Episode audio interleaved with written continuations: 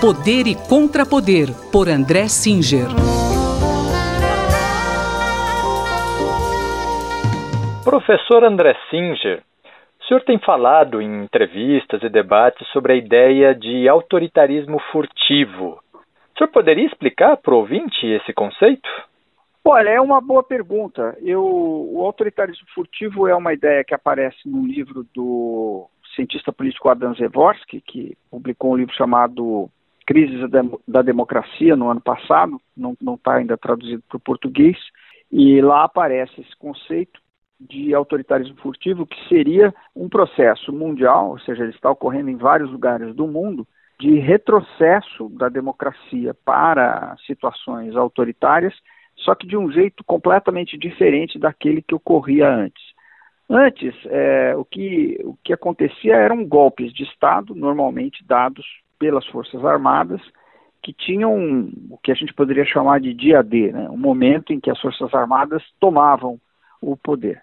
Agora não acontece nada disso. Você tem, primeiro, um processo que é, a gente poderia chamar de incremental, ou seja, ele vai se dando pouco a pouco, é, de uma maneira contínua, e pouco perceptível.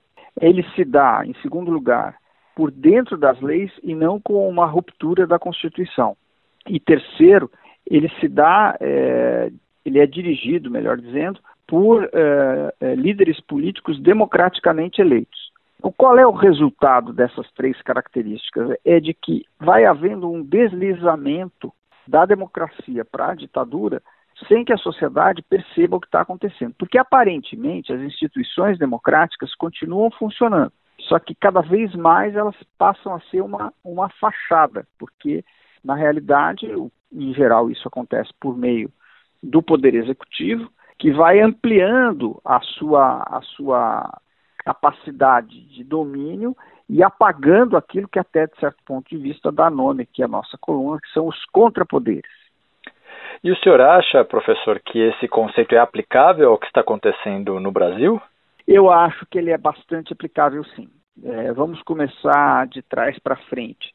É, primeiro, é, nós estamos vendo um processo de é, ruptura é, da democracia conduzida, conduzido, melhor dizendo, o processo por é, um líder democraticamente eleito. O atual presidente da República foi eleito em 2018 por meio de uma, uma competição onde até segunda ordem não houve fraude, onde houve liberdade de expressão e houve uh, liberdade de organização. Você tem também o fato de que há uma aparência de eh, respeito às leis.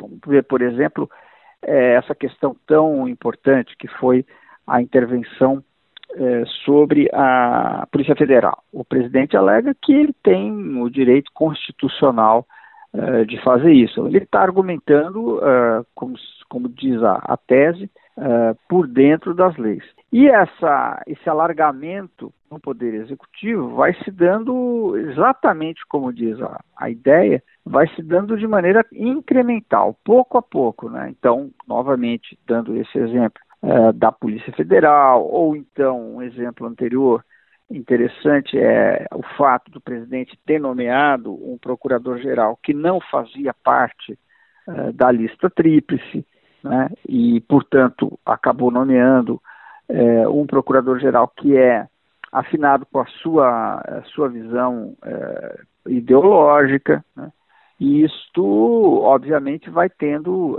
consequências, né? além do fato de que, pouco a pouco, as instituições vão ficando intimidadas, é, a própria sociedade vai ficando intimidada. Né? Então, é, eu acho que esse conceito é bastante útil para a gente pensar é, o processo em curso no Brasil. Obrigado, professor.